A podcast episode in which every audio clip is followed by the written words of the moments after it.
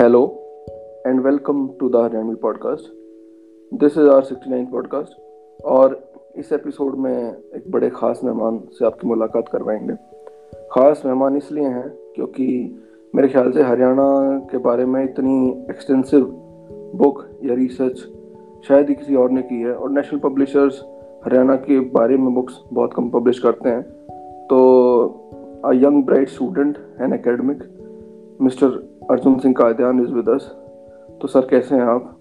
नमस्कार thank you very much you made a goof up by say calling me a student I am not teaching for a few years already but yes always a student of history always a student of politics always a student of society क्योंकि वो ये होता है ना कि समाजशास्त्र तो आप पूरा जीवन सीख रहे होते हो। Yes. और तो हाँ मतलब मौसम बढ़िया है मैं भी बढ़िया हूँ। And thank you for inviting me to your show Welcome, अच्छे से कॉन्वर्स अच्छे से एक कॉन्वर्सेशन करते हैं। विल टॉक अबाउट हरियाणा और बहुत मज़ा आएगा। बिल्कुल बिल्कुल। आई होप सो तो भाई साहब ये बताइए ये बुक लिखने का आइडिया कहाँ से आया? What was the germination of this idea to write a book good enough so पहले तो राम राम भाई। राम राम बिल्कुल। राम राम इसलिए क्योंकि सारे भी ना अपने हरियाणा में स्टार्ट इसी तरह से होता है ना कि हम्म। नमस्कार प्रणाम पैरी पौना इस तरह की बातें कम हुआ करती थी पहले राम राम से शुरुआत हुआ करती। यस एंड बेन क्या हुआ हुआ है आज सोसाइटी का कि जहाँ पर एक व्यक्ति दूसरे से मिलता था और उसे हम्म। राम राम करके ही मिलता था उस सोसाइटी को of late media culture academia intelligentsia ने इस तरह का पोर्ट्रे करने लग दिया उस स्टेट को उस समाज को कि भाई यहाँ पे कल्चर नाम की कोई चीज़ नहीं है। किसी हम्म। तरह की हिस्टोरिसिटी नहीं है किस तरह का यू नो हेरिटेज की कमी है। यस तो वो एक करेक्शन करने का दिमाग में था। हम्म वो दिमाग में कैसे था? मैं जब वो बचपन में ही इलेवन ट्वेल्थ का था my grandfather was an I S officer वो पानीपत के डीसी रहे हुए हैं। जी। तो उसी वजह से हम भी सारे पानीपत थे। हम्म तो मैं यंग एडोलेसेंट एज में ही मैंने फ़र्स्ट रियलाइज़ कि मेरे को लाइफ में करना क्या है? हम्म। तब क्लियर था कि मेरे को पब्लिक सर्विस में जाना है। जी। By public service I meant कि किसी ना किसी तरह से समाज के लिए कुछ करना है। हम्म। एंड उस टाइम पे knowing what my grandfather did and परिवार में बातें चलती है ना जी। तो तब क्लियर हो गया था कि आईएएस बनना है। हम्म बिल्कुल। ये फनी इसलिए है क्योंकि मैंने रिसेंटली अपनी लाइब्रेरी शिफ्ट की है। From one office to other we run a foundation also called Rath foundation yes yes so Rath foundation का जो ऑफ़िस स्पेस है वो शिफ्ट किया है। रथ के ऑफ़िस स्पेस में ना हमने एक प्रॉपर छोटा लाइब्रेरी बना रखा है विद अराउंड 800 बुक्स ओके तो वो किताबें शिफ्ट की थी। तो हम्म। उसके अंदर जो पुराने कुछ नोट्स वगैरह मैंने कहीं पे स्टैक अप कर रखे थे तो उसके अंदर I pick the slam book जो हम बचपन में बना करते थे। तो स्लैम बुक में मैंने देखा कि स्लैम बुक के अंदर slam book used to be filled by some other people but वो इंट्रोडक्टरी पेज है पहला जो पेज था ना आपने अपने ही बारे में थोड़ा बहुत लिख रखा था। And there I had written कि I want to become an IAS officer and specially stay in cadre Haryana hmm. क्योंकि मोटिवेशन वही था कि भाई किसी तरह से कुछ करना है। हम्म बट देन वो जो जर्नी थी ना उसके बाद दिस आइडिया कि भाई समाज के लिए कुछ करना है सोसाइटी के लिए कुछ करना है वो और ग्रूम करती गई। मतलब it was never hmm. Truncated as a consequence मेरी journey took me to you know some nice schools got educated hmm then went to Delhi University I started at Hansraj College हम्म वहां पर भी दिमाग था right after Hansraj I got an admission into uh, a few good foreign universities hmm uh, for example I had a uh, conditional letter from I remember Imperial uh, UCL okay and many other California colleges no not UCLA University College London okay Mahatma Gandhi used to be uh, so Okay. okay. he was a student there. So offer letters थे. But then I Mhm. remember having this conversation with my father. हम्म पापा ने पूछा बेटा तुम जो करना चाहता है हम्म वो करने के लिए अगर तू बाहर चला जाएगा तो शायद मुश्किल हो जाएगा वापस आना. क्योंकि you know ten eleven twelve years ago तब इट वाज बहुत सारे हरियाणवी बाहर जा रहे थे यंग स्टूडेंट्स बहुत जा रहे थे। यस और वो that trend had only picked up उस टाइम पे। कि हरियाणवी बाहर जाएँगे और बाहर कुछ बढ़िया अपना सेटल वगैरह करेंगे करियर वगैरह बनाएँगे and would have been tough to come back yes that's what my father thought okay ऐसे में आई थॉट कि यार you know there there been a thought in my head a very hmm. strong idea कि भाई want to give the UPSC civil services examinations. हम्म तो decide किए कि भाई सिविल्स के लिए ही बैठता हूँ. I skip my foreign admissions okay तो फिर सिविल्स की तैयारी करने लग गए. तुम तो खुद यूनिवर्सिटी में रहे हो वही यस वही गलियाँ। Hudson lane Outram lane Mukherjee Nagar Rajendra Nagar teachers तो ये कौन सा पीरियड था जब आपने तैयारी की? मतलब कैन आई गिव ये हाँ right after 2012 2012 after your graduation after my graduation I plunged and मैं प्लंज में ऐसे ही हुआ था I switched off my phone hmm change my number disconnected from everybody क्योंकि I I had lost already क्योंकि उस टाइम पे ना यार जनवरी 26 तो आई रिमेम्बर कि मेरा कंडीशनल मेरा वो लेटर आया हुआ था यूसीएल से। And a few months later मैंने अपनी पूरी ट्रैजेक्टरी चेंज कर दी। हम्म। क्योंकि उसे because university admission or proper one year का प्रोसेस हो जाता है लगभग।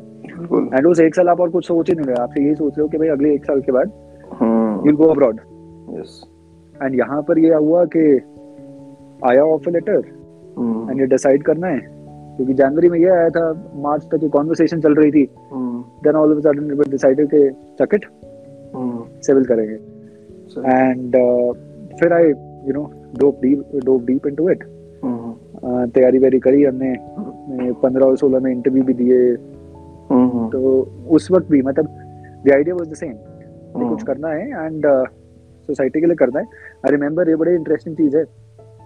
कि सिविल सर्विसेज़ या गवर्नमेंट जॉब्स की जो जिस तरह से लोग उसे व्यू करते हैं ना। ये ना आपने बुक बुक में भी काफ़ी मेंशन किया इस चीज़ के बारे में एंड में हाँ, the value for Haryanvi of a government job government job ओहो। ये बड़ा एक अलग सा ऑब्सेशन है। चाहे अच्छा, वो ग्रुप ग्रुप डी की हो लेकिन गवर्नमेंट जॉब गवर्नमेंट जॉब ओहो ग्रुप डी का तो रौला ही खासा पड़ रहा होता है हरियाणा में। तो ये ज़रूर है सरकारी नौकरी का obsession which I am planning to expand more in hmm. My following writing okay but ये है कि उस टाइम पे ये तैयारी वैयारी कर रहे हैं। एंड उस पूरी जर्नी के अंदर इंटरव्यूज़ के टाइम पे I remember I gone to a coaching centre और उन्होंने पूछा कि why do you want to join civil services मैंने बोला कि I want to work for the society and I said it with all of my conviction hmm like it's not a it's not a fake answer that you develop yes just to clear i was deeply motivated and my motivation was the same कि भाई मेरे को i want to work with the society and i want to and the best option available to me is civil services so give me that uh, थोड़ा वहाँ पे to and fro हुआ ज़रूर था रिमेम्बर कि सेड कि नहीं नहीं ऐसा नहीं होता ऐसे इसलिए थोड़ी लोग ज्वाइन करते हैं हम्म मैंने कहा नहीं सर जिस स्टेट से हम आ रहे हैं ना वहाँ पे हम्म। लोग ना बड़े वो पेचीदे नहीं होते सीधा बता देते हैं सिंपल करना सिंपल थिंग्स है हमारा सीधा बता देते हैं। अब हरियाणा के अंदर ना क्यों कोई लोग कोई व्यक्ति अगर फौज ज्वाइन करना चाह रहा है वो क्लियर अपने मोटिवेशन बताते हैं फौज यार क्या है यार बढ़िया है। हम्म, देश के लिए सेवा करेंगे अच्छी इज़्ज़त वाली नौकरी है समाज भी उसको एक्सेप्ट करता है बड़े अच्छे से तो करेंगे। तो मैंने उनको वहाँ पे ही बताया था मैं सर मेरे को कोई शुगर कोट करने की ज़रूरत नहीं है क्योंकि मेरी मोटिवेशन क्लियर है this is what I wanted to do. And फिर ऐसे हुआ इंटरव्यूज़ क्लियर नहीं हुए बस उस time I became an academic then I थोड़ा वो रहा कि सीएम ऑफ़िस में भी काम किया हम्म, हरियाणा में नॉन प्रॉफिट पे काम किया अलग अलग प्लेटफॉर्म्स पे पैनल्स पे धीरे धीरे डिस्कस करना स्टार्ट किया हरियाणा को. हरियाणा के मुद्दों के बारे में अलग अलग पोर्टल्स पे लिखना स्टार्ट किया हम्म, went to a few conferences outside India जहाँ पर हरियाणा की फिर बात की yes. all of it naturally converged into you know a time ke jab ke you have enough in your head and you want to talk more you want to write about it you want people to read about it people want you want people to know about it hmm, and उस time पे फिर एक natural convergence ये हुआ कि when I was trying to find more information I had to go back to British Gazette records. Okay. और I had to get into conversation with बड़े बूढ़े परिवार में या फिर गाँव वाले। Yes. अब क्योंकि वो जो डिफरेंस था वो ये समझ आ रहा था कि यार है नहीं लिटरेचर इतना ज़्यादा है नहीं। And all of that naturally converge into कि भाई let's you know write book कि हरियाणा के अंदर इतना सब कुछ हो रहा है। और फिर इतने सारे स्टीरियोटाइप्स हैं जो हरियाणवियों के लिए लोग बड़े कैजुअली पास ऑन कर देते हैं। बिल्कुल। कि इसके बारे में कोई सीरियस एफर्ट क्यों नहीं हो रहा सीरियस करेक्शन क्यों नहीं हो रहा? हम्म, and that is how we decided कि भाई let's do something about it and Hmm. what has worked really for me is the fact that uh, मेरी मोटिवेशन सही थी। uh, हरियाणा के अंदर ना थोड़ा आपा काम भी गलाड़ों के कहने पे या समाज जिस तरह को जिसको जिस काम को ज़्यादा इज़्ज़त देगा ना हम्म, उसकी थोड़ी आप ज़्यादा उसे एक्सेप्ट कर रहे थे but what what. Worked for me was the fact that I was motivated and my motivation and my inspiration was in the right place सही। एंड देन आई थॉट कि भाई बिकॉज़ जब मोटिवेशन आपकी right होती है ना हम्म, तो all the struggles all the challenges all the troubles that come your way वो आपको ज़्यादा बॉक डाउन नहीं करती। हम्म, अगर आप सच्चे मन से कोई काम करना चाहते हो और आप उसके लिए शिद्दत से मेहनत करते हो ना तो वो जो ट्रबल होता है वो जो चैलेंजेस होते हैं ना वो आपको रोड ब्लॉक्स नहीं लगते वो आपको Yes. नॉर्मल सी चीज़ लगती है कि यार ये हाँ, थोड़ा सा हर्डल है क्रॉस कर लो। You sail through them. हाँ यू सेल थ्रू देम और वो, कोई वो जो पेन जो होता है ना वो जो पेन जो होता है वो डिफीट का भी हम्म, वो ऐसा लगता है कि यार ठीक है शायद ये होना ही था पर आप अपना काम करते रहो। हम्म, तो this is something remarkable about any journey कि जो काम आप शिद्दत से करना चाह रहे होते हो ना उसके अंदर जो भी चैलेंजेस आते हैं वो आपको you know they don't they don't वो आपको क्रॉस ही करने होते हैं। सही। तो ठीक है क्योंकि गोल तो इससे बड़ा है ना।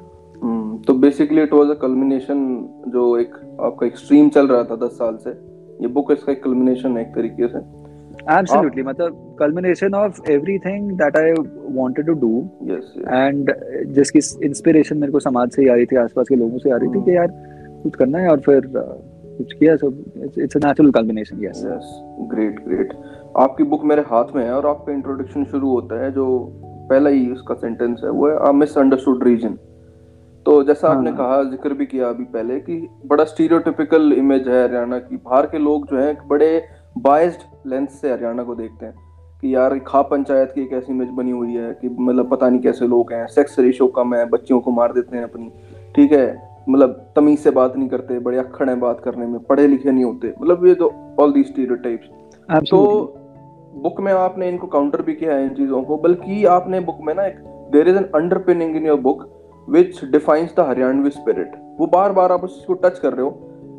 पूरा एक्सप्लेन नहीं किया क्योंकि the book is more about history and politics and what Haryana is really about लेकिन एक हरियाणवी स्पिरिट ना कहीं ना कहीं हर चैप्टर में कहीं ना कहीं आ जाती है। The essence of Haryanvi character तो हाँ। आप इतना घूमे हो गए आपने साइटेशन की बात की गैजेट्स की बात की मेरे ख्याल से बहुत एक्सटेंसिवली आपने रिसर्च किया है और इतने साइटेशन मेरे ख्याल से सारी हरियाणा के बारे में जो आज तक किताबें लिखी हुई है ना चाहे वो हिस्ट्री ऑफ़ जाट्स है कलिका रंजन कानूनगो की या भीम सिंह दैया का काम है या और मतलब किसी का भी जिसने हरियाणा के ऊपर थोड़ा सा भी मतलब एकेडमिक कुछ भी काम किया है nearly you have cited all of them इसके अलावा जो आपने कन्वर्जेशन की बात की वो भी मतलब रिफ्लेक्ट होती हैं आपके वर्क में तो आप जब खुद इसके लिए रिसर्च कर रहे थे लोगों से मिल रहे थे तो ये हरियाणवी स्पिरिट या आइडेंटिटी की आपको क्या समझ आई है कि what is a Haryanvi if I ask you who is a Haryanvi Hmm. So great, wonderful question, uh, and glad that you enjoyed the book. हाँ इसमें एफर्ट बहुत लगा है साइटेशन बहुत है रेफरेंसेस बहुत हैं किताबें बहुत पढ़ी हैं हम्म सारे नोट्स बैक टू बैक बड़े सारे मतलब बहुत जत्था है इनफैक्ट द बुक जब मैं काम करना स्टार्ट किया था आई थॉट कि मैं पूरी हिस्ट्री कवर कर लूँ अच्छा। तो वो पॉसिबल हो ही नहीं पाता बिकॉज़ वन बहुत एकेडमिक वर्क हो जाता और दूसरा हम्म, यू सी जो पहले क्वेश्चन में तुमने पूछा था ना कि नेशनल पब्लिश बताया था इंट्रोडक्शन में हम्म, नेशनल पब्लिशर किया it's been a challenge to convince national publishers to write about Haryana hmm. State fact क्योंकि हर कोई ना ये जो स्टीरियोटाइप्स जो एस्टैब्लिश्ड है हम्म। लगता है कि हरियाणा के बारे में कौन पढ़ेगा? हम्म, या हरियाणा के बारे में हरियाणवी नहीं पढ़ना चाह रहे। हम्म। मतलब ये माई रीजन फॉर मेरी जैसे तुमसे कॉन्वर्सेशन स्टार्ट हुई मैंने शायद बड़ी जल्दी ये कर दिया कि हरियाणवी एक पॉडकास्ट है करना हम्म, चाहिए। रीजन बीइंग कि कई बार ऐसा होता है कि कई बार क्या मतलब हरियाणवियों को एक दूसरे को पुश करना चाहिए। हम्म। और तभी जो बाकी जो क्षेत्र के लोग हैं हम्म। People outside Haryana will start seeing Haryanvi as an identity और Haryana as a separate identity. Yes yes वो कमी है थोड़ी वो सामाजिक उससे आई है मतलब we'll go into that analysis also. Hmm But Haryana के बारे में लिखना पढ़ना और उसके बारे में लिखवाना और पढ़वाना आर डिफरेंट चैलेंजेस तो और जहाँ तक की बात है कि भाई the opening of the book was a misunderstood reason यार बड़ी नेचुरल सी बात है। 10 12 years remember when you would come to university Delhi के अंदर आप किसी भी दिल्ली वाले लोगों से दिल्ली वाले ग्रुप से मिलोगे कि अच्छा हरियाणा से आए हैं और या तो ये लड़ेंगे या फिर ये पॉलिटिक्स में पार्टिसिपेट करेंगे हम्म। या फिर they are not cultured enough all that nonsensical things absolutely unsubstantiated जिनका कोई तर्क नहीं है कोई बैकग्राउंड नहीं है बस एक पोरली एस्टैब्लिश स्टीरियोटाइप्स हो गए और उन्हीं स्टीरियोटाइप्स को बार बार रिप्ले किया गया और जिस वजह से सफ़र क्या किया वो हरियाणवी आइडेंटिटी सफ़र की। वो हुआ कैसे है? वो हुआ है एक तो थोड़ा कहो कि थोड़ी लेजी जर्नलिज्म से। एक the idea to establish a for intellectual superiority also hmm. see we we are a country जो colonial hangover से मुश्किल ही निकली है। अभी थोड़ा मतलब अभी जो कॉन्वर्सेशन हो रही हैं उसके अंदर हम थोड़ा बोल पाते हैं कि कॉलोनियल हैंगओवर से निकल रहे हैं हम। सेल्फ कॉन्फिडेंस ही नहीं है अपनी सेल्फ हाँ।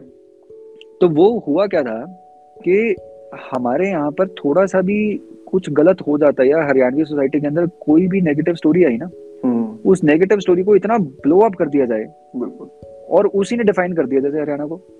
Highlight hmm. वही होती है ना नेशनल मीडिया में भी हाईलाइट वही चीज़ होती है। वही हो रही है। और करते और ये वो। और ये कंसिस्टेंटली हो रही थी पर मल्टीपल हम्म। डेकेड्स ये हो रहा था। अब भाई हरियाणा के बारे में बदनाम हरियाणा आया राम गया राम के नाम से बदनाम है। ठीक? भाई ऐसा तो है नहीं कि डिफेक्शन सिर्फ़ हरियाणा में हुई। बिल्कुल। क्या डिफेक्शन तो पूरे देश में और कहीं नहीं हुई थी? हर जगह हो रही अभी भी हो रही है। हाँ।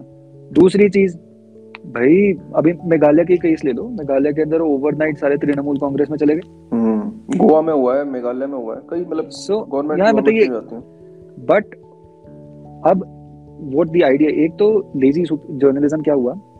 कि भाई जर्नलिस्ट जो ग्रुप्स हैं जो ऑर्गेनाइजेशंस हैं न्यूज़ मीडिया ऑर्गेनाइजेशंस हैं वो एक फंड क्रंच में काम कर रही होती हैं। Now I'm trying to give you an example, not uh, you know okay, pinpointing on anybody. But अब कोई स्टोरी कवर करनी है। लेट्स से सेक्स रेशो वाली कोई स्टोरी कवर करनी है। जी। अब सेक्स रेशो वाली स्टोरी कवर करनी है इन दी अर्ली डेज़ वो शायद इतनी ज़्यादा न्यूज़ मीडिया ने प्रायोरिटी पे ना लेते हुए rather than sending your you know journalist और रिपोर्टर टू केरला क्योंकि दिल्ली से अगर केरला भेजना तो बड़ा महँगा है। बिल्कुल। दिल्ली से हरियाणा भेजना टैक्सी लेके हरियाणा आ गया। तो हरियाणा के बारे में ऐसी बड़ी स्टोरीज कवर होती गई और ऐसे वही कंसिस्टेंटली वही बार बार मतलब उसका एक लिटरेचर डेवलप होता गया दस पंद्रह साल हम्म। तो जब भी कोई रिसर्च करता है जब भी कोई पहला नाम जो आता है कि सेक्स रेशो की बात करें तो हरियाणा का आता है। हम्म। ये सेक्स रेशो तो इंडिया के बहुत सारे स्टेट्स के अंदर बुरी थी। बिल्कुल। बट और मतलब जेंडर का जो मुद्दा है वो स्पेसिफिकली हम्म। एक स्टेट का थोड़ी है वो तो एक सोसाइटी का मुद्दा है। सोसाइटी का वो तो देश का मुद्दा है। क्यों हरियाणा पे ही वो टिका दिया? बिल्कुल पूरा नॉर्थ इंडियन सोसाइटी जो है जेंडर और पेट्रियार्की के मामले में इट्स क्वाइट सिमिलर हाँ तो ये हरियाणा पे सिर्फ़ हरियाणा पे टिकाना क्यों? हम्म। और दूसरा जो इंटेलेक्चुअल फॉर इंटेलेक्चुअल सुपरियोरिटी वाली जो बात कर रहा हूँ हम्म। कि हमारा ना जो एकेडमिया था हम्म। वो लेफ़्ट डोमिनेटेड बहुत था। बिल्कुल। And left by nature is critical about और is very vocal about whatever is wrong in the society अब उसके अंदर ना it is easier to focus और it is convenient to focus on the bad things yes and repeatedly focus on those bad things तो it is very easy कि भाई बोलना कि बच्चा ये ये काम तो ठीक है पर ये देखो इतना गंदा है। यू नो कि hmm. आपने को ये गिनवाए कि भाई हरियाणा के अंदर कितने फौजी मरते हैं हरियाणवी hmm. इंसान। ये seen as a secondary story than by saying कि भाई कंडेला खाप ने क्या बोल दिया है? किस खाप ने hmm. क्या बोल दिया? यस और ये एकेडमिया भी इसको सपोर्ट कर देता है for some reason because academia wants to feel कि भाई we we are intellectuals only when we talk about a certain things and not the other certain things ये जो फस है ना are the two things along with many other reason जो hmm. जिस वजह से हरियाणा पे जो स्टीरियोटाइप्स बने और वो एस्टेब्लिश करवा दिए गए। और इस वजह से हरियाणा कंसिस्टेंटली मिसअंडरस्टूड रीजन रहा है। यार know if you felt it because you're also a student from Hindu college. You studied Hmm. political science from a very uh, one of the top colleges in India.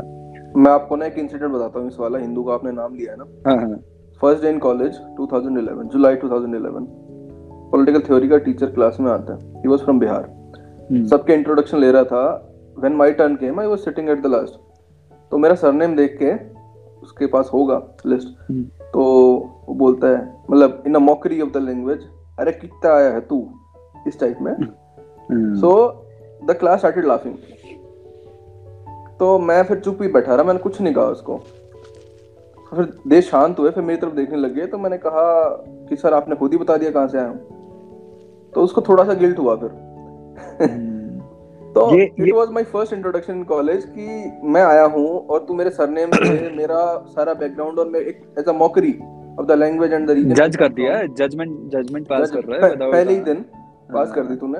तो what मैं फिर उस तेरे बारे में या क्लास के बारे में जो हंस रहे थे उसके बारे में क्या सोचूँगा? विदाउट लाइक इतने प्री कंसेप्ट नोशन से कि तुमने मुझे जाना नहीं मेरे को पता नहीं कि मैं कौन हूँ भाई और तुमने एक जजमेंट पास कर दी। So this was the first experience Hindu की बात ये करें तो। यही यही जो बात है ना ये जो ऐसे सिमिलर किस्से बहुत हरियाणवियों के साथ हुए हैं। जिसके अंदर बात यही स्टार्ट कर देते थे हरियाणा वाले क्यों कर आ गए भाई दिल्ली में? हाँ या दिल्ली यूनिवर्सिटी के अंदर तुम कैसे पढ़ने आ गए? यार ये तो एक कॉमन सा नॉनसेंस सी बात चलती है ना कि हरियाणा वाले को दिमाग सर पे नहीं गोडों पे हम्म, है। गोडो में।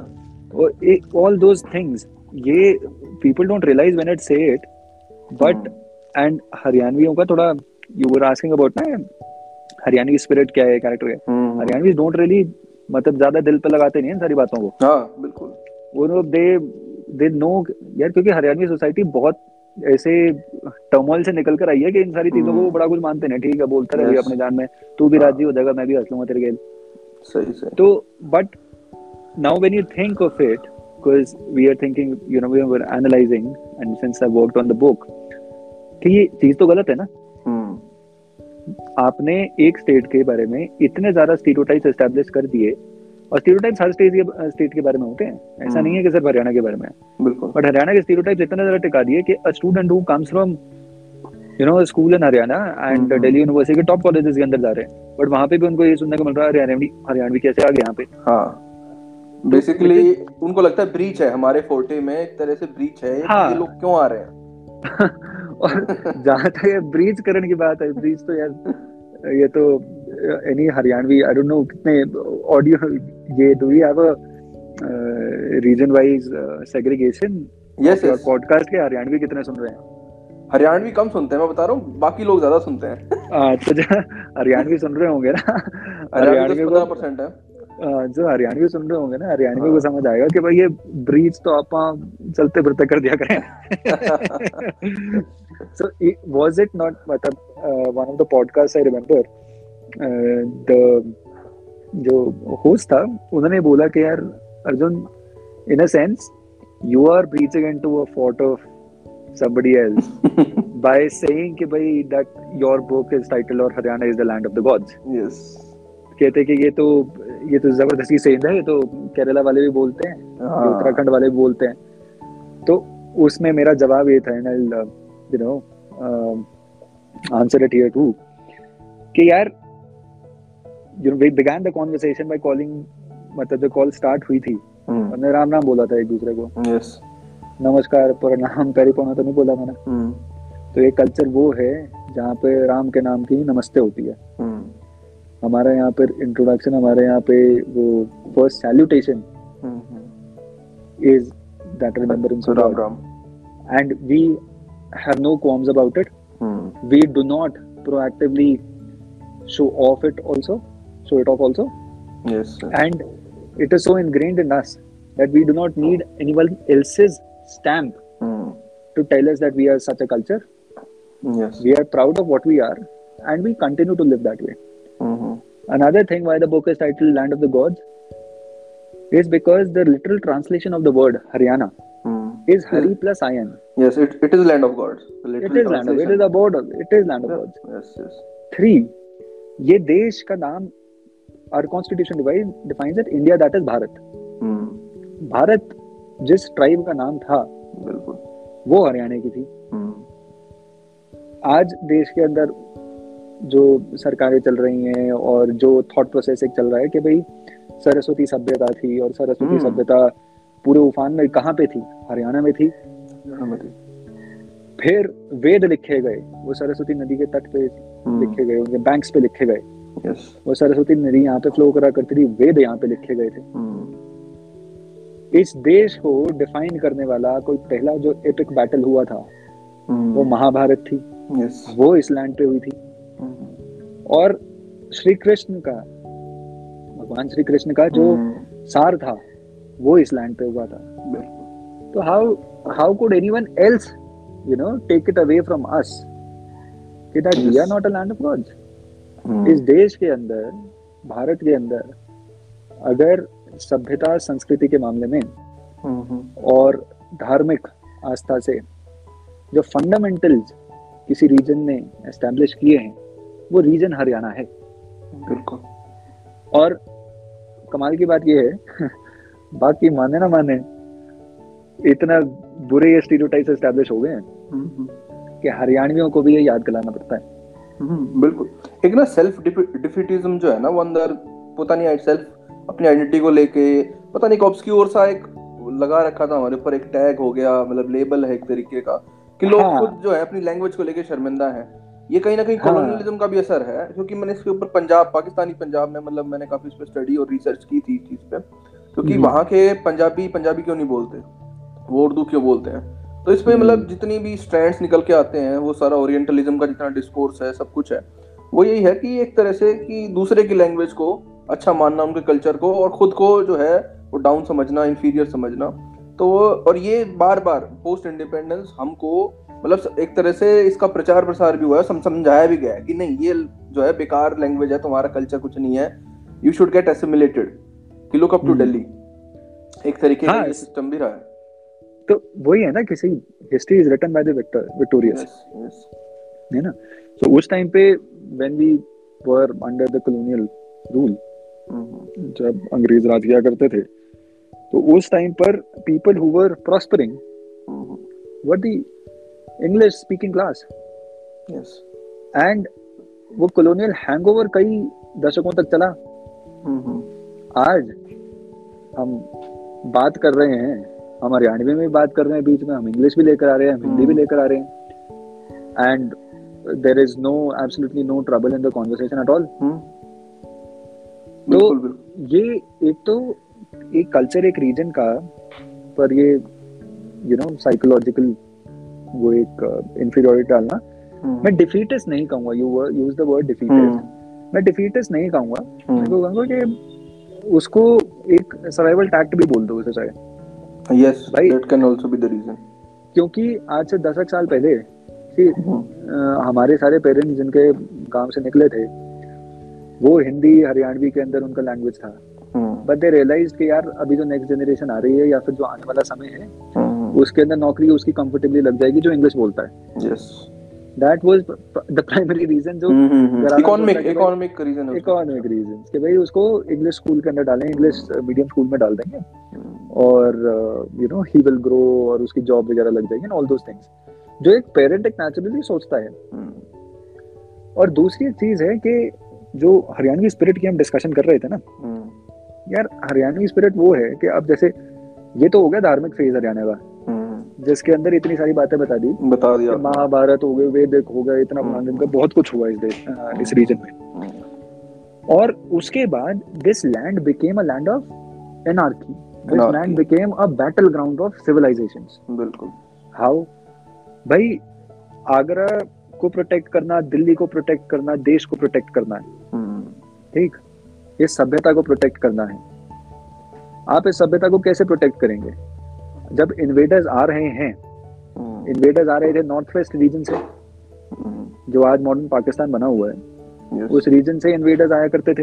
हम्म, and invaders to be more specific Islamic invaders yes, yes, तो and they would come calling it a jihad hmm, अब जिहाद करने के लिए वो आ रहे हैं और एक धार्मिक युद्ध होने वाला है। हम्म, क्योंकि जब जिहाद का मतलब क्या है? It's a it's a war जिसके अंदर आप इनफिडेल्स के अगेंस्ट लड़ाई कर रहे हैं। Holy war basically. Holy war and for them holy war हाँ। अब वो जिहाद करने के लिए आ रहे हैं and they are coming from the north western part of India अब नॉर्थ वेस्टर्न पार्ट से आप किधर जाना चाहते हो? आप दिल्ली जाना चाहते हो? दिल्ली से फिर आगरा जाओगे आप। आगरा से आप कन्नौज रीजन जाओगे आप वाराणसी जाओगे हम्म। काशी जाओगे आप प्रयागराज ये पूरा आप आगे बंगाल तक जाना चाहते हो। इधर आप सोमनाथ जाना हम्म। चाहते हो। एंड यू नो फर्दर जो यस यस हमारे यू नो धार्मिक जो कल्चर के जो इम्पोर्टेंट साइट्स हो गए इम्पोर्टेंट रीजन हो हम्म। गए वो हुआ करते हैं। अब वो उस जगह तक जाने के लिए आपको नेचुरली ये रीजन क्रॉस करना पड़ेगा। एंड ये reason as a consequence became a battle ground for the defences of Delhi और for the defences of the country भाई पृथ्वीराज चौहान ने जो लड़ाई की थी मोहम्मद गौरी से वो यहीं पे लड़ी थी। बिल्कुल। उसके बाद जो तीन एपिक डिफाइनिंग बैटल्स हैं हम्म। जिसके अंदर रेवाड़ी वाला हेमू वर्सेस अकबर जो सेकंड बैटल थी। फ़र्स्ट बैटल थी जब लोदीज ने लोधी बादशाह बाबर। बाबर से मुगलों के साथ जिसके अंदर मुगलों का साम्राज्य एस्टेब्लिश हुआ था। And third battle of Panipat and not just this these are the popular ones hmm. Karnal देख लो शाहबाद देख लो थानेसर देख लो हम्म। आप हिसार देख लो हांसी के पास अग्रोहा अपने काफ़ी डिटेल में बुक में मेंशन की है सब चीज़ें। और करनाल हाँ, का ज़िक्र किया है। करनाल पे भी मतलब काफ़ी हुआ है ब्लड शेड करनाल में बहुत ब्लड शेड हुआ और म्यूटिनी के टाइम पे भी। ऐसा नहीं कि सिर्फ़ ये पहले मतलब एक महाभारत टाइम से ले लो तो आप बैटल फ़ील्ड बता रहे हो उसको होली वॉर की। हाँ। वो एक अलग होली वॉर था। इसके बाद इन्वेडर्स के अलग होली वॉर चल रहे थे throughout the medieval times until. मतलब म्यूटिनी तक 1857 तक। हाँ इस इसमें हाँ। कंटिन्यू हाँ तो मैं इस पे सवाल ये था क्योंकि आपकी बुक्स मैं चाहूँ तो दो हिस्सों में डिवाइड कर सकता हूँ। First one is the history basically जो जाट सरदार नवाबों की बात है नारकी की और मतलब आपके क्या कहते हैं for 1947 तक की। Second is the politics part की हम्म। फॉर्मेशन ऑफ़ हरियाणा कैसे हुआ the role of the three Lals and फिर उसके बाद हुड्डा हो गया और फिर अब जब सब्सिक्वेंट हम्म। राइज इसमें जो मेरे को सबसे इंटरेस्टिंग चीज़ लगी शायद मैंने एक बार पीछे स्टेटस में मेंशन की थी ये चीज़ it was the character of George Thomas कि उस एरा ऑफ़ अनार्की में वो बंदा यूरोप से आके यहाँ पे उसने अपनी रियासत बना ली भाई साहब ने अलग हरियाणा के अंदर। हरियाणा की स्पेलिंग शायद अलग थी उस टाइम पे। मतलब वो प्रॉपर नाउन है ना स्पेल हाँ। प्रॉपर नाउन है स्पेलिंग अलग हो जाएगा। हाँ, गंगे को भी तो गैंजेस कर देते थे वो। यस यस यस वही ना वो कानपुर को कानपुर कर देते थे सी ए डब्ल्यू एन करके। हाँ, तो उसकी थोड़ी सी मेरे को स्टोरी बताओ क्योंकि अगर जो लिसनर्स है हमारे एज अ मतलब एक पॉइंट उन्हें मिले रेफरेंस का हिस्ट्री में कि यार जॉर्ज थॉमस जैसे लोग भी एग्जिस्ट करते थे और हरियाणा हाँ। क्या था उस टाइम पे कि एक बंदा मर्सनरी टाइप आके यहाँ सिर्फ़ सिंपली बेस्ड ऑन स्किल वो एक हम्म। अपना अलग स्टेट सा कार्व आउट कर लेता है इस लैंड में से तो ही वाज द हाँ। First actually Haryanvi ruler you can say this area का so नहीं बट हरियाणवी रूलर तो क्या बताऊँ let me start like this so seventeen और एटीन सेंचुरी इस रीजन का और इस देश के अंदर एक ईयर ऑफ़ एनआरपी था। hmm. एनआरपी उसको लिखते हैं जादुनाथ सरकार एंड उसके बाद कई ठाडे जो हिस्टोरियंस हैं they have written about this region as an era of anarchy even William Dalrymple has titled his book anarchy yes you know coming from the same idea ma'am I can't say it for him but yes the title of the book is Anarchy. Now, ये जो close of 18th century है हम्म उस time पर इस देश के अंदर भी अलग। अलग पावरफुल फोर्सेस थी हम्म उससे पहले मुगलों का राज था मतलब औरंगज़ेब जब सत्रह सौ सात में मरा उससे हम्म। पहले तक Mughals were fairly dominant yes but Aurangzeb के सेकंड हाफ़ में जो उसके रूल का सेकंड जो हाफ़ था उसके अंदर बहुत हम्म। सारे रिबेलियंस बहुत सारे फाइट्स बहुत सारे रिवोल्ट्स होने स्टार्ट हो गए थे। हम्म। जैसे बुक शुरू भी होती है सतनामी रिबेलियन से then हम्म. जाटों के विद्रोह से सिमिलरली अलग रीजन के अंदर भी बड़े सारे विद्रोह हो रहे थे। एंड उसके बाद धीरे धीरे मुगल जो किंग है उसका जो कोर्ट था वो डोमिनेट करने लग गया था कि मुगल रूलर से क्या करवाना है। तो जो लड़ाई हो रही होती मुगल राजा की डोमिनेंस तो थी मुगल राजा हम्म। को ये ज़रूर माना जाता था कि वो सर्वे सर्वा हैं कि अगर उनकी। स्टैंपिंग तो स्टैंप तो. धरती थी। टाइम लगती थी। स्टैंप लगती थी बट जो असल में राज था वो उसके हाथ में हुआ करता था जो कोर्ट में डोमिनेट करता था। हाँ जो उसके वज़ीर दीवान वगैरह होते थे। हाँ। कोर्टियर्स तो तो कोटियर तो अब for the next from 1707 for the next 70 80 years हाँ सत्तर अस्सी साल का बहुत हम्म। लंबा समय होता है। सत्तर अस्सी साल अस्सी साल इस देश को इंडिपेंडेंट हुए नहीं हुए अभी तक. पचहत्तरवें वर्ष में हम। तो इस लंबे स्पैन के अंदर and there a reason why I help why I said कि 75 साल हुए हैं क्योंकि कॉन्टेक्चुअलाइज करना बहुत इंपॉर्टेंट है कि जो हिस्ट्री के अंदर ना हम छोटे छोटे इन्फ्लेक्शन पॉइंट्स में बात कर लेते हैं और हम भूल जाते हैं कि एक्चुअली समय जो जी रहा था उसके लिए बहुत बड़ा समय था। हम्म, कि जो हम दोनों कॉन्वर्सेशन कर रहे हैं हमारे लिए पचहत्तर साल बहुत बड़ा समय है तो आप याद हम्म। करके देखो सत्रह सौ सात से मैं अठारह सौ इट्स लॉन्ग स्पैन बिल्कुल। और इस लॉन्ग स्पैन में बड़े सारे इंस्टेंसेस हुए थे बड़े सारे इंसिडेंट्स हुए बड़े सारे लोग आए गए आंदोलन हुए फलाना ढिमकाना बहुत कुछ हुआ। बट इस टाइम पर by the end of the 18 seventeen century by the end of the 18th century जो मोटी फोर्सेस थी जो डोमिनेट करती वो एक थे मराठास हम्म, फिर थे रोहिला अफगान yes. फिर थे Mughals of course there were French forces in place, hmm, then there were English forces in place, जो अपने सारे के सारे किसी ना किसी टर्फ वॉर के अंदर और बैटल के अंदर हम्म। लगे हुए थे। There were powers dominant in जैसे जाट यहाँ पर डोमिनेटेड कहीं थे कहीं पे सतनामियों ने अपना कुछ वो करा था। हम्म, हम्म, सो इस तरह के लोकल फोर्सेस सिख ने सिखों ने अपना पंजाब के अंदर दबदबा बनाना शुरू कर दिया था। सो so, ये सारे के सारे फोर्सेस uh, और यू नो पावरफुल फोर्सेस थे जो कुछ ना कुछ आ, इस पावर प्ले में टर्न थे। ऐसे में और इस टाइम पर ये देश जो है वो देश के अंदर it was a land of riches बड़ा प्रॉस्परस लैंड था मतलब I am forgetting the name of that person a very prominent one जिसने वो इकोनॉमिक कंपैरिजन दिया कि इंडिया की GDP what percentage it was of the world GDP in fact probably close to 1/4 Magnus Addison और something like that देख लेंगे। So उस time पे India was and India was because of all these riches India was inviting people from all across the world also तो ऐसे में there is this person जिसके father you know navy में हुआ करते थे। ही टुक द रूट के भाई इंडिया चलते हैं। India is a land of opportunities तो वो इंडिया आए।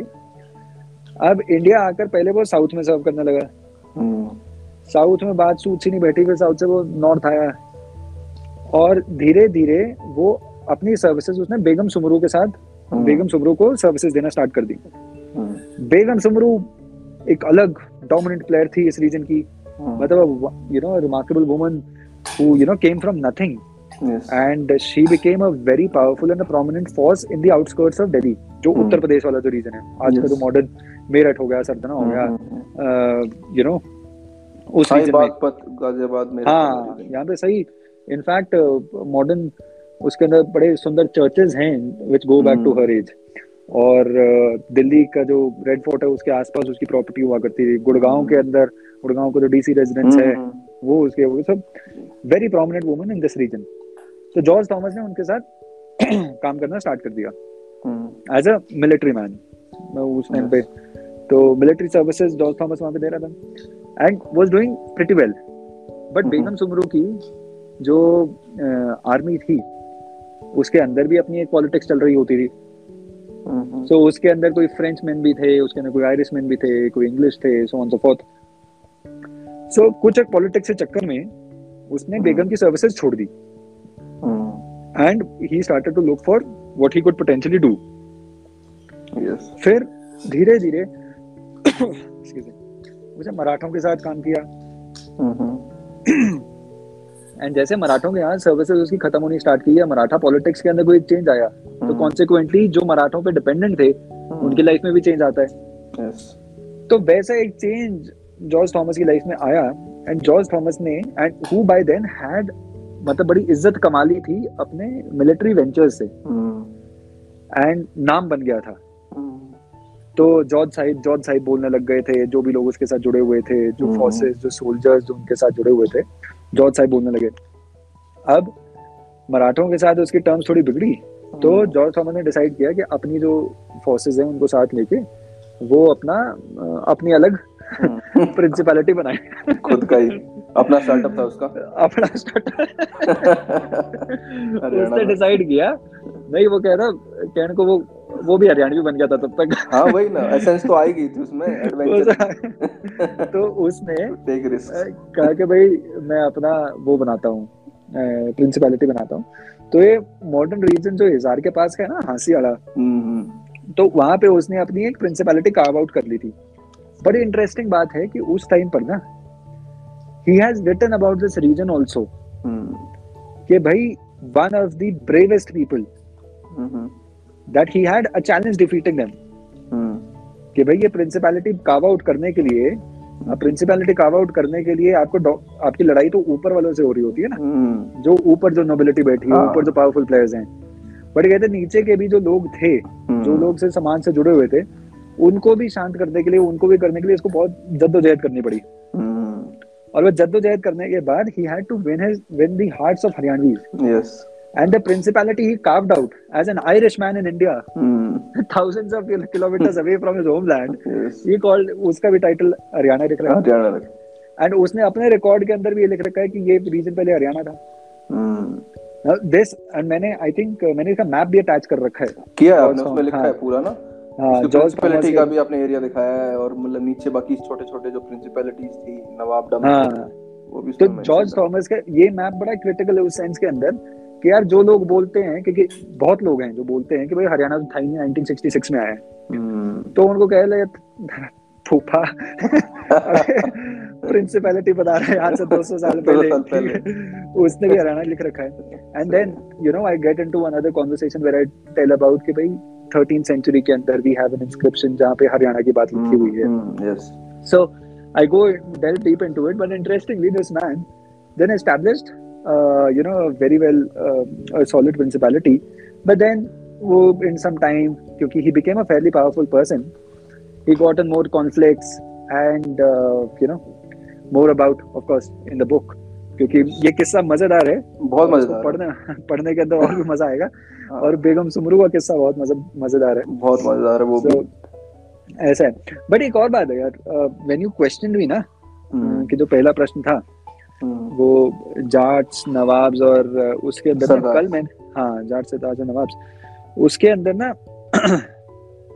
कल शाम हम्म। कोई एक ना किसी यूट्यूब लिंक पे या कहीं पर किसी व्यक्ति ने हम्म। इस तरह से लिख दिया था कि भाई he is a Jat and this book is a propaganda book something some nonsense absolute okay. nonsense okay. and वो आइडिया क्या था वो व्यक्ति राव लिखा हुआ सरनेम राव था तो हम्म। शायद वो यादव होगा। हम्म। उसने किताब खोल के देखी नहीं। हम्म। उसने किताब का चैप्टर का नाम सुन के उसने जज करके और उसने एस्टेब्लिश कर दिया। और यही बेन है कि हमारी एक कॉमन आइडेंटिटी डेवलप नहीं हो पा रही क्योंकि हम बार बार जातीय आधार पर लोगों को जज कर रहे हैं लोगों को काट रहे हैं लोगों के बीच में वो बैरियर्स हम डेवलप कर रहे हैं।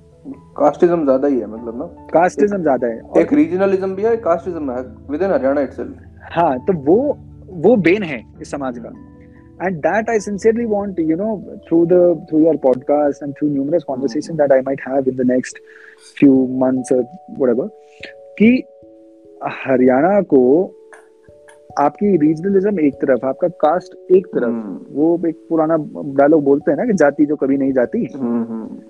जात है ठीक है जात को रखो। बट ये जो हरियाणवी समाज है ना ये हम्म। हरियाणवी समाज उस उस तरह का समाज है कि यहाँ पर इंटरडिपेंडेंसी थी हमेशा से कास्ट की।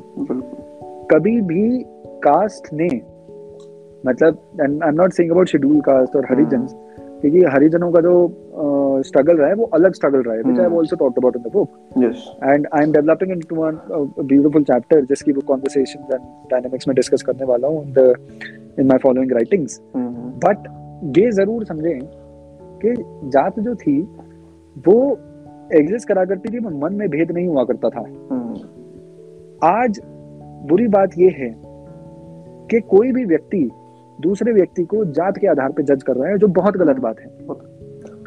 तो इम्पोर्टेंट ये है कि हम अपनी हरियाणवी होने के नाते hmm. एक रीजनल आइडेंटिटी को इवॉल्व करें।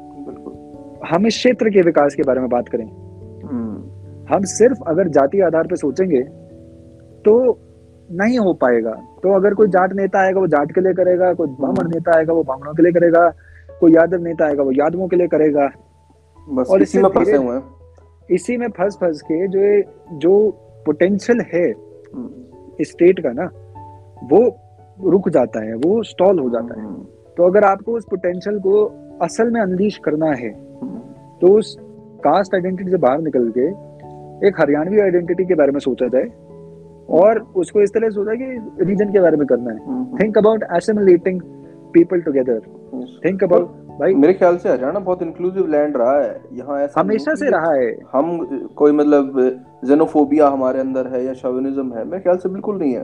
कभी नहीं डाइवर्सिटी हरियाणा में है इसी वजह से है क्योंकि वी हैव बीन इंक्लूसिव और एब्सोल्युटली जहाँ तक आपने बात की ना इस एग्जांपल यूट्यूब वाले तो हम्म। बेसिकली उस लड़के की जिसने भी लिखा है प्रॉब्लम यही है कि लोग पढ़ते ही नहीं है एक्चुअली हाँ। पढ़ोगे लोगों से मिलोगे यार किसी का अब यादव का जाट फ्रेंड नहीं होगा जाट का यादव फ्रेंड या सैनी या गुजर या राजपूत मतलब वही है कि अपने पर्सनल जो फीफडम्स हैं या अपने जो कुआँ है ना उसी में है उससे बाहर हाँ। निकलने की ट्राई नहीं करते तो हाँ, दूसरा वर्ल्ड व्यू आपको पॉइंट मिलता ही नहीं है या तो आप बाहर निकलो कुछ पढ़ो होराइजन्स वाइड नहीं होंगे तो फिर वही है ना उसी में आप रहोगे और जज करोगे। एब्सोल्युटली और ये बात ना जो मैंने भी बात की है मैंने एहसास किया है कि just way you understood there are many young you know haryanvis with immense potential hmm, who are talking about these things in clear cut hmm, कि भाई आप किसी भी जात के हो आपकी जात से आपका वो वो कहते हैं ना आंकलन नहीं हो रहा। हम्म, आप जो काम कर रहे हो क्या है मतलब है वो कोई जाट लड़का ऑन्टरप्रनोर नहीं बन सकता? हम्म, या कोई यादव लड़का कोई बहुत बड़ा बिजनेसमैन है पॉलिटिशियन नहीं बन सकता? या कोई दलितों में से कोई दलित समाज से कोई लड़का आया क्या वो कोई एकेडमिक नहीं बन सकता? हम्म, टॉप प्रोफेसर बनते हैं मेरी जान पहचान में हैं लड़के जो सो कॉल्ड शेड्यूल कास्ट से हैं hmm, hmm, and are very doing doing very well academically तो इससे निकलना ज़रूरी है और इससे हम्म। निकलने के लिए हरियाणवियों के लिए भी ज़रूरी है कि आप पढ़ो इन चीज़ों को जानो इन कॉन्वर्सेशन में हम्म। आओ अगर उस लड़के ने किताब पढ़ी होती तो हम्म। शायद वो ये बात भी ना बोलता बिल्कुल क्योंकि अगर मैं क्योंकि जो हरियाणा की जो फ़र्स्ट पॉलिटिकल पावर हाउस बन रहे थे तो उसके वीरेंद्र सबसे तो उसके अंदर सारा का सारा रोल सारा डिस्क्रिप्शन राव साहब का अठारह सौ सत्तावन की जो क्रांति है उसके अंदर वो पढ़े वो पन्ने जिसके अंदर राव तुला राम के परिवार के बारे में लिख रखा है। सो so, ये इस चीज़ से निकलना पड़ेगा और ये मतलब book is an attempt to do that you know कि somewhere down the line through these numerous conversation through reading literature through you know conferences that we end up developing Haryanvis and not not end up developing, uh, reminding Haryanvis hmm, of their uh, you know cultural. Uh, you know basically पे जो. Cultural movings हैं cultural ethos है it is the same हाँ तो मतलब वो culture उनको remind कराया जाए उनको ये याद दिलाया. जाए कि यार कितना यू नो गौरव से भरा हुआ आपका ये राज्य है इतने सारे किस्से यहाँ कहानियाँ हुई हैं देश के अंदर इतना बड़ा इंपॉर्टेंस इसका रोल रहा है इस रीजन का और इस region this region is on the brink and this is what I I give a you know video recording एक सेशन था जिसके अंदर हम्म। मैंने बोला है कि this is going to be Haryana Haryana century yes बशर्ते Haryana does a few things right Haryana हरियाणवियों की मदद करने लग जाए हरियाणवी हरियाणवियों की मदद करने लग जाए और हरियाणवी अपने दायरे से बाहर निकल के स्टेट से बाहर निकल के बैंगलोर न्यूयॉर्क कैलिफ़ोर्निया उन सब रीजन के बारे में वहाँ पे कुछ करने का सोचें नई अपॉर्चुनिटीज़ लेकर आए इस रीजन के लिए। और। पॉलिटिकल क्लास भी जो डेवलप हो रही है हम उसको जाति आधार पर जज मत करें। हम्म, फिर देखना ट्रांसफॉर्मेशन आएगा।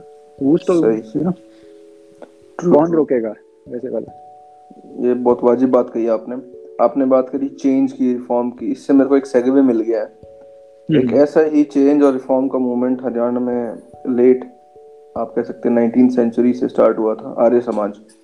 हम्म, हम्म, तो वो भी एक तरह से अंडरपिनिंग रही है आपका जो सेकंड हिस्सा है किताब का जो हम्म। पॉलिटिकल डेवलपमेंट्स की बात करता है छोटू राम के रोल के बारे में बात करता है फिर हम्म। Subsequently the three Lal Bansilal hmm. Devilal Bhajanlal की तो प्रोफेसर शेर सिंह का मैं ज़िक्र करना भूल गया उनकी बात करता है तो एक तरीके से आर्य समाज जो है वो उनके बीच में भी एक टाइप का कॉमनैलिटी सी है तो हम्म। इसके बारे में थोड़ी सी रोशनी अगर एंड में हम इस पॉडकास्ट के डालना चाहें क्योंकि मेरे ख्याल से इस पे रिसर्च स्टडी बहुत कम हुई है. द इम्पैक्ट ऑफ़ आर्य समाज और हरियाणवी साइकी क्योंकि हरियाणा हम्म। में यूजुअली जैसे जाट हैं या बाकी हैं वहाँ पर रिलीजन का रोल इतना नहीं रहा है. प्रैक्टिसेस के हिसाब से. प्रैक्टिस हाँ. क्योंकि वो मतलब बाय एंड लार्ज उतने रिलीजियस सोसाइटी नहीं रही है बाकी कंपेयर टू अदर्स तो आर्य हम्म। समाज का जर्मिनेशन सोसाइटी में कैसे होता है? व्हाट वर द रीजंस कि आर्य समाज यहाँ पॉपुलर हुआ? एंड हाँ। अगर उसके डिक्लाइन की बात कर ले तो वो क्या है? ब्रीफली सो ब्रीफली ये बताऊँगा। पॉइंट ये है कि आर्य समाज का जो डिस्कशन है बड़ा लॉन्ग है बड़ा इंटरेस्टिंग हम्म, डिस्कशन है। सी आर्य समाज जिस समय पर आया था उस समय पर we were under a colonial rule British era के अंदर और ब्रिटिश एरा के अंदर हम पर बार बार रिपीटेडली ये चीज़ें पिन डाउन की जाती थी कि हमारी जो सोसाइटी है जो हिंदू सोसाइटी है हम्म, and Indian society also in many ways but Hindu society के बारे में क्योंकि आर्य समाज एक हिंदू रिफॉर्म मूवमेंट था हम्म, uh, उसके अंदर uh, जो uh, मतलब जो कुरीतियाँ थी उनके बारे में। बार बार ब्रिटिश एरा के अंदर कॉलोनियल कॉलोनियलिस्ट लिखते थे बोलते थे कि भाई बड़ा पिछड़ा समाज है। जी।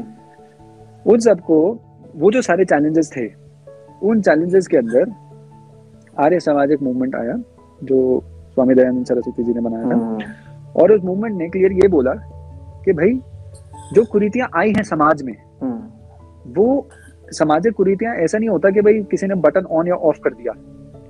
समाज किसी ना किसी चैलेंजेस को फेस कर रहा होता है और समाज हमेशा ही समाज is not static society is. Not static it's very dynamic क्योंकि ये Yes. कॉन्वर्सेशन समाज के अंदर ऑटोमेटिकली हमेशा चल रही होती है। हम्म, कि क्या चेंज आना चाहिए क्या चेंज नहीं आना चाहिए कौन सा चेंज सही है कौन सा चेंज गलत है। हम्म, तो अब इस तरह का कोई जो चेंजेस आए थे इंडियन सोसाइटी के अंदर वो चेंजेस बड़े कोई अच्छे थे नहीं या फिर वो as a response to a few challenges थे। हम्म, ठीक? तो ऐसे में आर्य समाज ने डिसाइड किया कि भाई वी जो ये समाज है उस समाज का जो फाउंडेशन डॉक्यूमेंट्स थे वो वेदा थे। हम्म, तो वेदों के बारे में हम मतलब go back to the Vedas hmm, that is what it said and it started countering इस समाज के अंदर जो सोसाइटी के अंदर जो चैलेंजेस आ रहे थे वो हम पहले बोले go back to the Vedas and then with that he started treating all these challenges head on अब चैलेंजेस क्या थे? अनटचेबिलिटी एक चैलेंज था। हम्म, भाई समाज के अंदर छुआछूत की जो हम्म, बुरी आदत फैली हुई थी वो था। विडो रीमैरिज का हो गया। वेमेन एजुकेशन हो गया। सो ऑन सो हज़ारों ऐसे मुद्दे थे। ठीक? But at the same time जो ऑपोजिशन आर्य समाज फेस करता है वो सनातन धर्म से ये बात की फेस करता है कि आर्य समाज ये बोलता था कि आइडोलेट्री गलत है हम्म। आप आइडल वर्शिप ना करो बंद करो आप वेद वेद ज्ञान लो हम्म, आप हवन करो उस क्रिया से निकलो कि ये जो वो ये बोलते थे मतलब कॉमन जो पैरेलेंस के अंदर जो एस्टैब्लिश हम्म। हो गए वो ये था कि हिंदू समाज के अंदर जो आइडल वर्शिप से जो पंडितों ने या पंडों ने जो Yes. एक एक इंटरमीडिएट बन गया ना होल्ड जमा हाँ। लिया है। होल्ड जमा लिया। हम्म। वो गलत है और उसको काउंटर करने के लिए आप ये सारी की सारी प्रथाओं को आप कैंसिल करो आप वेद लिखो ठीक? तो अब जिस टाइम पर ये आया था उस टाइम पे it was a perfect response and at the same time it also gave the society a chance to rethink कि आइडल वर्शिप सही है गलत है और अगर uh, उसके अंदर जो कमियाँ आई हैं या जो चैलेंजेस आए हैं हम्म, उनके ऊपर कैसे काम किया जाए? सही। क्या आइडल वर्शिप भाई मूर्त को या पत्थर को भगवान मैंने बनाया ना? हम्म, अब मैंने उसे भगवान बनाया तो जिस आदमी ने भगवान बनाया वो वो तो उसके लिए लड़ मरने को पूरा तैयार है। हम्म, और ऐसा नहीं था कि आइडल वर्शिप कभी थी नहीं। आइडल वर्शिप अच्छे से रही है हिंदू सोसाइटी में। ठीक। बट जो उसके अंदर जो कुरीतियाँ आ गई उन हम्म, कुरीतियों को भी तो ठीक करना है तो सोसाइटी ने ही करना है समाज ने ही करना है। हम्म, तो वो ओपनिंग आर्य समाज ने दी and then Arya Samaj also worked on numerous other things and Haryanvi society के अंदर अराउंड 1870s लेट इन 1870s ये अ, स्वामी दयानंद सरस्वती पहले रेवाड़ी आए थे. एंड फिर पंजाब भी गए. और यहाँ पर जो लोगों ने आर्य समाज को अडॉप्ट किया हम्म, उन लोगों ने वो एक्चुअली समाज सुधारक बन गए. Hmm, those Arya became people were bringing about social change in Haryana. yes, वो वो लोग बन गए जो बात करने लगे कि सभ्यता के बारे में। वो हम्म। लोग बन गए जो बात करने लगे अनटचेबिलिटी नहीं होनी चाहिए। वो वो लोग थे जो बात करने लग गए कि मॉडर्न जो सोसाइटी चेंज की वजह से जो यू नो कुरीतियाँ आ रही हैं हम्म, उनको उनको किस तरह से अडॉप्ट करो किस तरह से चेंज करके लाओ विडोरी मैरिज की बात करना कास्ट के मुद्दों की बात करना एजुकेशन की बात करना एजुकेशन का किस तरह का एजुकेशन होना चाहिए उस तरह की बात करना। ये सारे सोशल चैलेंजेस थे और सोशल रिफॉर्म्स थे जिनके बारे में आर्य समाजी बात करने लगे एंड बिकॉज़ हरियाणवी सोसाइटी ऐसी रही है always you know the assimilative kind के और भी चीज़ आ रही है hmm. ठीक है दिया अच्छे से एक्सेप्ट किया तो उस तरह से आर्य समाज बड़े अच्छे से एक्सेप्ट होता गया but there are few more nuances कि किस कम्युनिटी ने उसे एक्सेप्ट किया. किस कम्युनिटी ने कितना ज़्यादा एक्सेप्ट किया कितना कम एक्सेप्ट किया? hmm. तो एग्रीकल्चरिस्ट ने बहुत एक्सेप्ट किया आर्य समाज yes, को। yes. तो जितनी एग्रीकल्चरिस्ट कास्ट थी जो सर छोटू राम ने इकट्ठे कर दी थी अजगर नाम से जाट गुज्जर राजपूत इकट्ठे हो जाओ। तो क्योंकि सारे एग्रीकल्चरिस्ट थे। सो एग्रीकल्चरिस्ट ने बहुत इसे अडॉप्ट किया। बट ऐसा नहीं था कि इसके अडॉप्शन के अंदर उन्होंने बाकी चीज़ें रिजेक्ट कर दी। हम्म। ये तो सिलेक्टिव अडॉप्शन था मतलब। हाँ मतलब वही सी अच्छी बात जो कर रहा है अच्छी बात अडॉप्ट करने में कोई बुरी चीज़ नहीं है ना हम्म। सारे जितना ज़्यादा व्यक्ति अच्छी कोई बात होती है हरियाणवी सोसाइटी बड़ी डिस्कशन डेलिब्रेशन के साथ अडॉप्ट कर लेती है तो जैसे वो खाप के बारे में भी क्वेश्चन कर देते ना अरे खाप के बारे में नेगेटिव बात भी हो खाप ने सौ चीज़ अच्छी भी तो कर देती है खाप हम्म। वो अच्छी वाली जो नॉर्मल कॉन्वर्सेशन हो रही होती है वो बात डिस्कशन में आती नहीं एनीवे anyway, तो आर्य समाज इस तरह से बहुत प्रचार प्रसार हुआ आर्य समाज का। और आर्य समाज ने बड़ा सारा सोशल रिफॉर्म लेकर आए। इनफैक्ट जो मॉडर्न डीएवी स्कूल्स हैं हम्म, वो सारे आर्य समाजी इंस्टीट्यूशन हैं। जो गुरुकुल परंपरा है वो आर्य समाज की देन है। तो इस तरह से बड़ा सारा चेंज लाया लाई आर्य समाज सोसाइटी में और क्योंकि बहुत सारे लोग जुड़ गए थे बड़े सारे पॉलिटिकल लीडर्स जो हम्म। पहले सोशल रिफॉर्म लीडर्स थे। और आर्य समाज के अंदर सोशल रिफॉर्मर्स थे। They became political personalities also and उसके बाद धीरे धीरे आया। बट ये है कि of late Arya Samaj one facing you know stiff opposition from Sanatan Dharmi और क्योंकि ये आइडिया जो आइडल वर्शिप का है hmm. ये तो हर घर के हर घर में मूर्त लगी हुई है ना hmm. कैसे रिजेक्ट कर दोगे तो वो वाला जो ऑपोजिशन है जिस वजह से आर्य समाज सफ़र भी किया है आर्य समाज अपने ही इंटरनल टर्मोइल्स की वजह से भी बड़ा सफ़र किया hmm. तो आर्य समाज को अगर अपने आप को यू नो रेलिवेंट भी रखना है और इम्पोर्टेंट भी रखवाना है आगे तक तो ये कॉन्वर्सेशन आर्य समाजियों के बीच में होनी चाहिए कि कैसे उसको यू नो उसकी इम्पोर्टेंस रखी जाए। बिल्कुल anyway long conversation Arya Samaj के बारे में तो इनफैक्ट मैं चाहूँगा कि एक अलग ही प्रॉपर डिस्कशन हो। मेरे ख्याल से आप अलग किताब लिख सकते हो आर्य समाज पे Arya Samaj Arya Samaj in Haryana the rise and fall सौ सवा सौ साल के अंदर आर्य समाज ने कितना चेंज लेकर आगे और फिर काम होंगे क्योंकि इसने जितने भी मेजर हरियाणवी लीडर्स थे उस टाइम पर या पब्लिक फिगर्स थे कहीं ना कहीं से इन्फ्लुएंस थे Lajpat Rai as late as 1980s 90s yes मतलब ये जब हरियाणा का ये चौथर वाला सीन चल रहा था हाँ। लाल वाला तब तक हाँ। जो पब्लिक फिगर्स थे दे वर लाइक आप मतलब दे यूज्ड टू मतलब क्या कहते हैं propagate the ideas of Arya Samaj in society. तो काफ़ी तो मुझे इस पे जो हम्म। सवा सौ साल के अंदर उफान में उठ के वो बैठ भी रहे ऐसा सही सही। थ्री लाल्स की हमने बात की क्योंकि बुक आपकी उससे एट द कल्मिनेशन में आपने राइज का भी ज़िक्र करा है लेकिन because due to dearth of time शायद हम्म। एक और पॉडकास्ट उस पर बने आज मैं जो बात एंड करना चाहूँगा वो एक इंसिडेंट पे जिसका आपने ज़िक्र किया है जो देवीलाल को श्री बंसीलाल जी ने गाड़ी से उतार दिया था तो राज चलते चलते अपने ही गुरु को सो कॉल्ड गुरु हाँ। तो थोड़ा सा ज़िक्र करें बंसी लाल जी का क्योंकि मुझे लगता है कि उसको बहुत कम अप्रिशिएट किया जाता है उसका नेगेटिव पॉइंट ज़्यादा हाईलाइट होते हैं लेकिन जिस तरह से बुक में आया है कई हम्म। बार मैं अपने फादर से भी डिस्कशन किया इस बारे में उनके टाइम पे उसके कई ब्लॉट्स हैं उसके करियर में emergency is one of them बाकी वेसेक्टमी हाँ, हाँ। है वो बाकी सब सीन है लेकिन हाँ, हरियाणा 68 69 में हरियाणा का चीफ मिनिस्टर बन के टूरिज़्म बोर्ड वाली आपने बात की है कि ढाबे खुले हुए हैं साथ में टूरिज़्म रिजॉर्ट बनाना वो पावर लिफ्ट इरिगेशन वाली बात की आपने हम्म, हम्म। मतलब इलेक्ट्रिसिटी वाली बात है जो बंसीलाल के बारे में बोलते हैं। फिर प्रोहिबिशन लेट नाइनटीज में। वो तो बंसीलाल इज़ क्वाइट मतलब less appreciated figure in Haryanvi politics today लोग जो आजकल के वो जानते ही नहीं है कि वो क्या चीज़ थी। और थोड़ा देवीलाल और इनका थोड़ा कंट्रास्ट मेरे को अगर इफ़ विल एंड हाँ। मतलब टाइम स्पेस अगर अलाउ करता है हमें तो मैं ब्रीफली टच हाँ। करता हूँ इसे।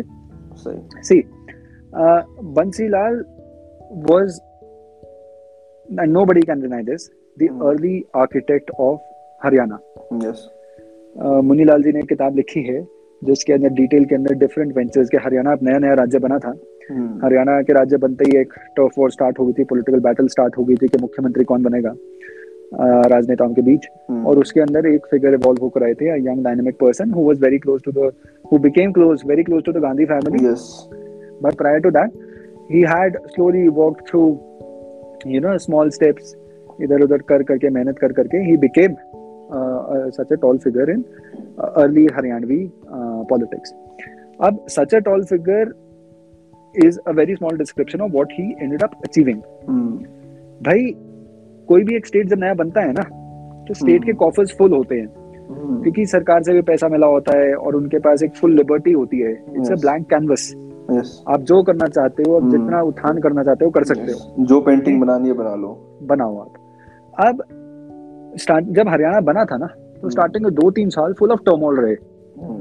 जब वहाँ रस्सा कशी चल रही थी कि यू नो जागीर का राजा कौन बनेगा उस टाइप की। उसके अंदर उस टर्मोल के बाद जो इवॉल्व किए थे बंसीलाल आए और बंसीलाल ने आते ही बड़े सारे स्टेप्स चाहे वो टूरिज़्म में हो चाहे वो इलेक्ट्रिसिटी पावर। ग्रिड चाहे वो वाटर लिफ्ट इरिगेशन सिस्टम हो और doing all of it with a strict hold and control. Yes like he was a monitor of the Hmm. class. मतलब जैसे वो आज हम प्रधानमंत्री मोदी जी को बोलते हैं कि भाई मोदी जी का पूरा अपने कैबिनेट पे सख्त कंट्रोल रहता है। तो वो चीज़ बंसीलाल ने कर रखी थी अपने टाइम पे और बंसीलाल ने सीआईडी नेटवर्क वगैरह को बड़ा अच्छे से यूज़ हाँ। किया। इनफैक्ट जो question and this I found it very interesting during the course of research जिन चीज़ों को आज हम ऐसे बोलते हैं ना कि भाई आज की सरकार ऐसा कर रही है। यार ये पचास साल पहले ये यही तो किया करते थे। पता नहीं कब से होता आ रहा है ये। हाँ और इनफैक्ट वर्स हुआ करता था क्योंकि उस हाँ। टाइम पे आरटीआई थोड़ी थी। हाँ, उस टाइम पे सोशल मीडिया थोड़ी था। तो आज तो फिर भी कंट्रोल्ड है। पहले तो वो हम्म। अंधाधुंध चला करता था। तो बंसीलाल ने वो किया था। सो आपके पास दो खेमे हैं हरियाणा के अंदर। अगर आपने पुराने लोगों से डिस्कशन करनी है ना। हम्म, एक खेमा वो है जो एक खेप वो है जो ये बोलती है कि भाई वो ठीक है वो बड़े आर्किटेक्ट मतलब काम वाम किया उन्होंने। हम्म, हम्म, एक तो बोलती है कि बहुत काम किया दूसरी बोलती है कि बहुत काम किया पर उसके अंदर आपके डेमोक्रेटिक इंस्टीट्यूशंस की तो धज्जियाँ उड़ी थी। हम्म, उनकी तो भी बात करो और उनकी बात भी उतनी ही वाजिब है।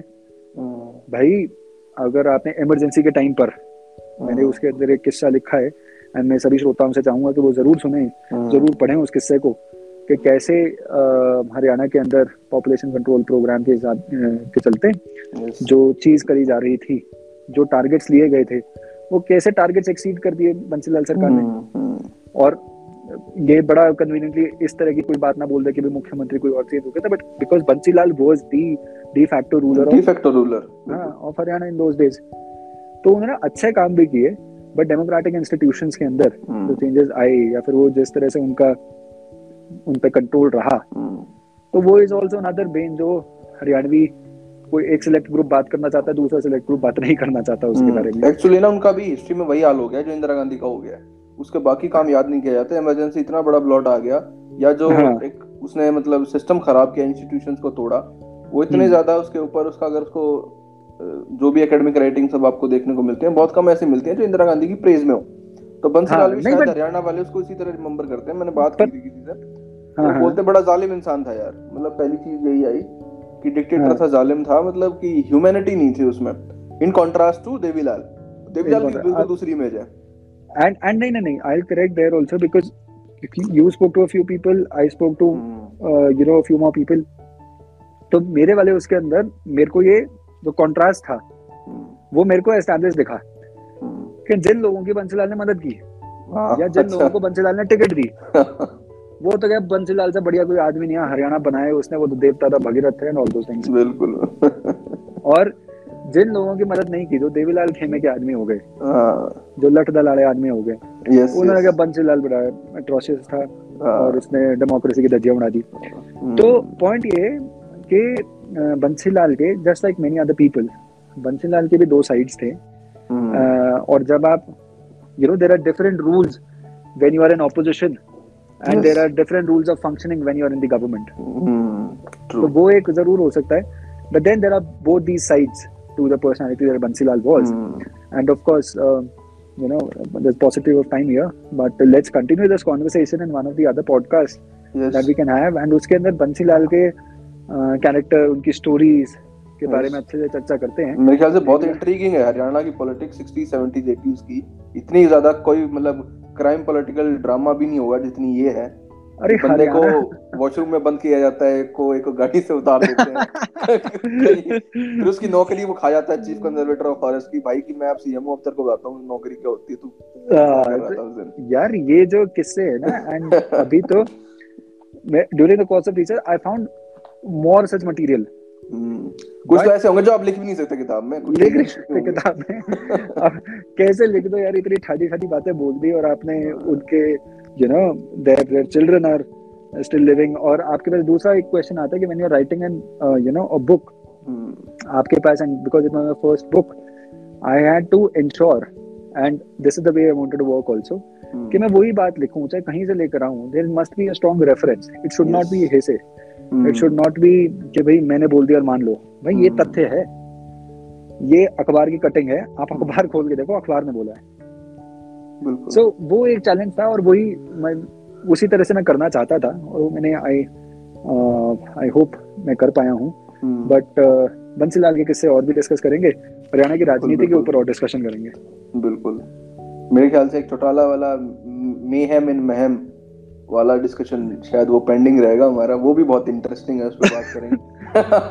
क्योंकि ये सब मैं I was going through it and discussing it with my brother तो ये महम वाला कांड जो है ये ये भी काफ़ी प्रोमिनेंट जो है महम कांड के अंदर तो हरियाणवी है ना महम कांड की जो स्टोरी जो नॉन हरियाणवी बताते हैं ना हाँ। उनसे भी सुननी बड़ी वो है। तो उन्होंने कैसे व्यू किया। उस चीज़ को। तो वही मैंने बुक के अंदर भी एफर्ट इसी बात का रहा कि मैं हरियाणवी से तो बात करूँ पर मैं नॉन हरियाणवी से भी बात करूँ हम्म। कि कैसे वो देखते हैं स्टेट को कैसे वो देखते हैं इस रीजन को कैसे वो देखते हैं स्टेट की हिस्ट्री कल्चर और पॉलिटिक्स को। सही सही सही। सो लेट्स होप कि फ्यूचर में इस पे पॉडकास्ट बनाए हम और अर्जुन साहब हमें टाइम दें। तो फ़िलहाल के लिए thank you very much to Arjun Singh Kadyan for writing this beautiful book बहुत कॉम्प्रिहेंसिव बुक है और कोई मेरे ख्याल से इतनी बहुत रीजनेबली इन्होंने लिखी है ज़्यादा बड़ी भी नहीं है। मैं तो इंटरेस्ट मेरा इतना बन गया मैंने दो दिन में पढ़ दी। वैसे आप हफ़्ता भर लगा के पढ़ सकते हो इजीली और अमेजन पे अवेलेबल है। मैं डिस्क्रिप्शन में लिंक डाल दूँगा buy it from there I also bought it from there so thank you Arjun thank you very much for inviting me for the conversation quite enjoyed it would request all your listeners to buy the book and keep sharing your ideas with me I am working on more writings like I spoke about during the course of discussion. तो अगर आपके दिमाग में कोई कहानी किससे या किसी चीज़ पे चाहते हो कि मैं एक एनालिसिस करूँ तो मुझसे ज़रूर साझा कीजिएगा। और this is our society progresses समाज का उत्थान भी ऐसा ही होता है कि जब हम डिस्कशन uh, और डेलिब्रेशन करते रहते हैं तो उस चर्न को कंटिन्यू करते रहेंगे। And for sure thanks for the invite एक और पॉडकास्ट करेंगे सुन बिल्कुल बिल्कुल। Thank you Arjun. बहुत इंटरेस्टिंग डिस्कशन रहा और बड़े मज़ेदार भी रहा। तो अगर आप अर्जुन से कुछ कहना चाहते हो तो मैं उनका इंस्टाग्राम और ट्विटर हैंडल वगैरह मैं डिस्क्रिप्शन में डाल दूँगा। तो कर सकते हैं। बाकी फ़िलहाल के लिए निशान दैया और अर्जुन सिंह काद्यान को दीजिए इजाज़त। जयराम जी। की